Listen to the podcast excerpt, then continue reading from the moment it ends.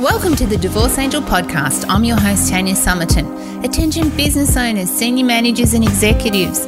Your successful separation begins right now. We have the answers to the questions you did not even think to ask. Let's face it, you're already successful in your career, and we're here to help expand your knowledge and limit your costs by designing a strategy for your divorce. We take all that business knowledge you've acquired and we put it to work. With proven strategies, systems, and processes, we've saved our clients tens of thousands in legal fees and helped define their future. And now we're doing the unthinkable. We're revealing the secrets the lawyers have tried to hide and giving you our formula for five steps to a seamless divorce. We're changing the world one divorce at a time, so stay tuned.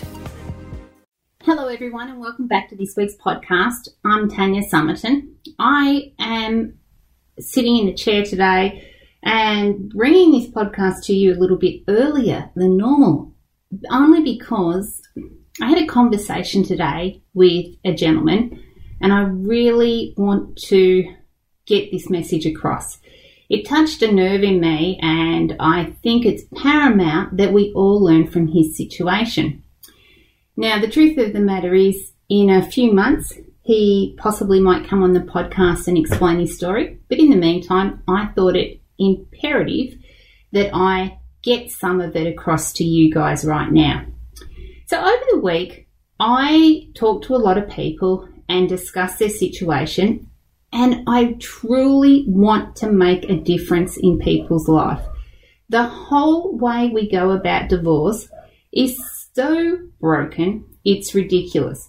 Yet it's like we just haven't learnt by the people that have gone before us and all of their mistakes.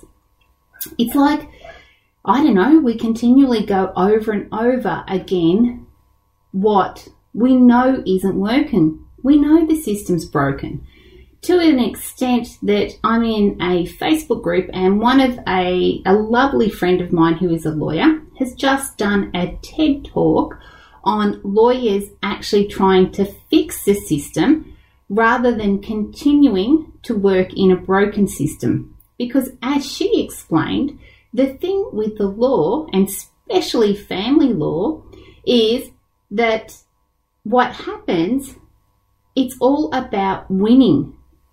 It's all about who gets what. And if you hire a lawyer who has got a massive ego, they really don't care about you. They just want to win or they just want to get the outcome that best suits their interpretation of what you should get.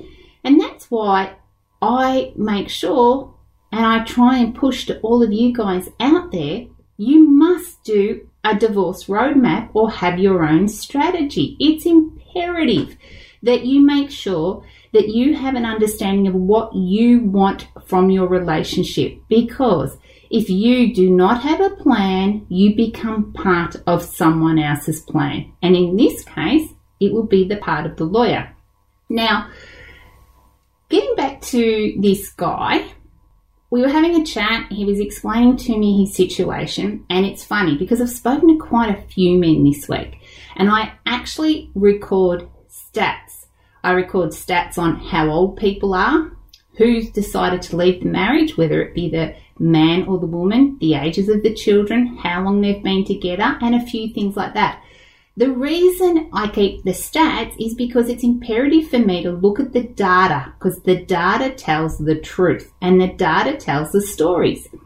And what I've realized recently is that the guys, in a lot of cases, do not see it coming.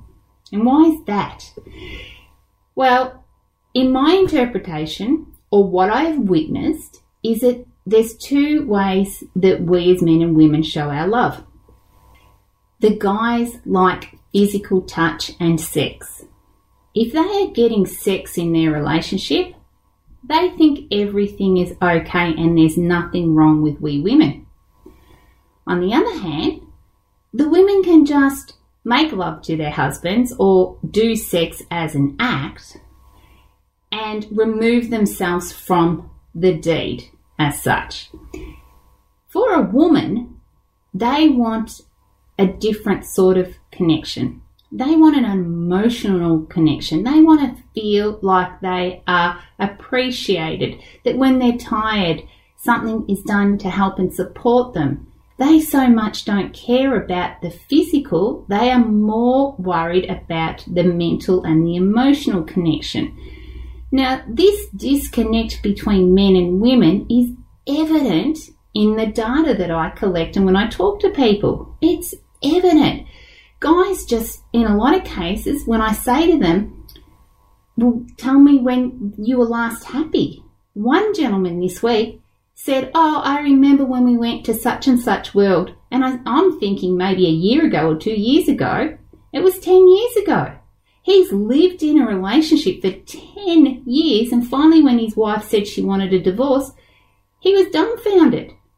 Yet he can't remember being happy for 10 years. Men seem to be prepared to live in an unhappy relationship because it becomes their normal, where all of a sudden the women get sick of it or they want more, whatever the case is, and then they leave, and the guys are shocked. So, getting back to this guy I've been talking to today, and by the way, a top fella. Like, if you look at him from a masculine perspective, he runs a very lucrative business and built a fantastic business. He's walked um, the Kokoda Trail. He knows a lot of football players and he's had a lot to do with sports. He plays golf and he does yoga. He looks after himself. He's, you know, he's into his fitness and he's people, well, men especially that do yoga, are right into the chi and what's going on around them.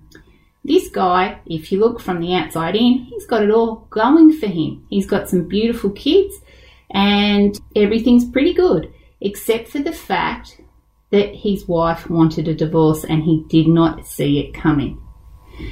This guy has also been, I can't remember whether he's CEO or quite high up in a mental health organisation after the death of a mate. And he said this friend passed away, and he knew at that stage when he committed suicide that he had to do more and help more. So he's donated his time to help other people with mental health issues, and especially people that are suicidal. And today in our conversation, he said to me, I never thought I would get to that place, yet here I am. He said, when you look from the outside in, I've ticked everything off my bucket list. I've traveled the world.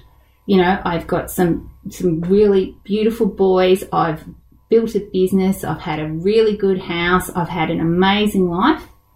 And yet here I am feeling suicidal because of what I'm going through in my divorce.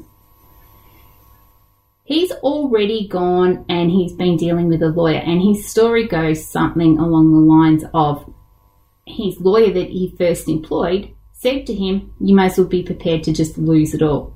And he said to his lawyer, Hang on a minute, you're working for me, that's just not good enough.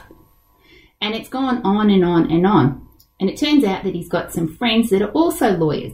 And those friends gave him this advice. And they said to him, that the legal fraternity, especially when it comes to family law, is broken and pretty much it's a gold mine for the lawyers because the clients are so emotional, they, they can't even deal with putting food on the table, let alone making a decision on what's best for their future.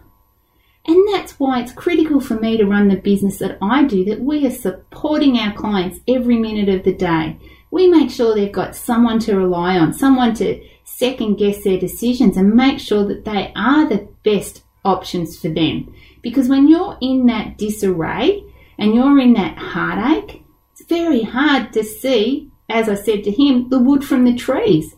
He has decided that he sacked his first lawyer and he's gone to his second lawyer. He knows that it's not worth the fight. And he knows that the only people that are benefiting from this at this particular stage are the lawyers. For months and months, letters have gone back and forth and got no outcome. And I say to my clients, let's see if we can get 80% of the way before we even go to the lawyer. Let's see if we can negotiate most of it, you know, if you know the 80 20 rule, let's see if we can um, negotiate most of it before we even go to the lawyer. Because if we can do that, it's going to cut your legal bills, and the two of you are going to have more say and control over the outcome of your assets. But it's even more than just your assets. In this guy's case, his mental health is rock bottom, and he had nowhere to go. I Actually, just put his hand out and asked for, for me to contact him, so I did. His mates are all telling him, you know, you're doing this wrong, um, you need to do something about this and all. And it's easy for someone to tell you what to do, but when you're in it, you can't get out of it. So I asked him, even though I can't help him right now because he's nearly finished with the legal side of it, I said to him, when you are feeling better, would you please come on my podcast and share your story? he's lost his family home, he business is suffering, all because of what he's going through. And I don't want to see that for anyone. It's just it's a it's a chaos that is just so oh, I don't know. it's just so heartbreaking to even listen to him talk, and I don't want it for anyone. And there's so many ways we can manage it at the start that you don't need to get to that situation. So it will be great when he is feeling better and hopefully that is soon. And I will touch base with him and make sure he's okay. Now he's not a paying client. I'm not going to get anything out of it from him, but I have a duty of care to make sure he's okay. And I have a duty of care to make sure that he's heading in the right direction because money is means nothing. His his mental health and the future that he can provide for other people because the gift he's getting out of this is he's working or he, he feels like he's living a falsehood that he was previously helping people with mental health and here he is talking about suicide the gift he's going to get out of what he's going through right now is that when he talks to people later on, he's going to understand how they feel. He's going to have a better understanding, and, and that is priceless if he can then use what he's learnt to help someone else. Please don't be in this position. Try and make sure that you do everything right. When you go to the lawyers, I babble on about this every week. Go and have a plan do not allow them to lead you where they want to lead you. Have a plan, know what you want, and instruct them. You are paying the lawyers, they are working for you. Do not go to a lawyer and sit there and think that you are interviewing them. You're not interviewing them to find out information. You are interviewing them to see if they are good enough to protect your future. And there's a big difference. All right, that's it for this week. I hope someone out there has listened to this and has got something and taken it away because I don't want to see anyone else in this position. All right, bye for now. Thanks for listening to the Divorce Angel podcast. Go behind the scenes of my business to learn the secrets no one else will share. Deep dive into the Divorce Angel process and listen to our most popular episodes over at tanyasummerton.com. If you love this episode of the podcast, do me a favour and head over to iTunes and subscribe and leave a review so we can reach more people and change more lives. That's all for now, and I'll catch up with you next week.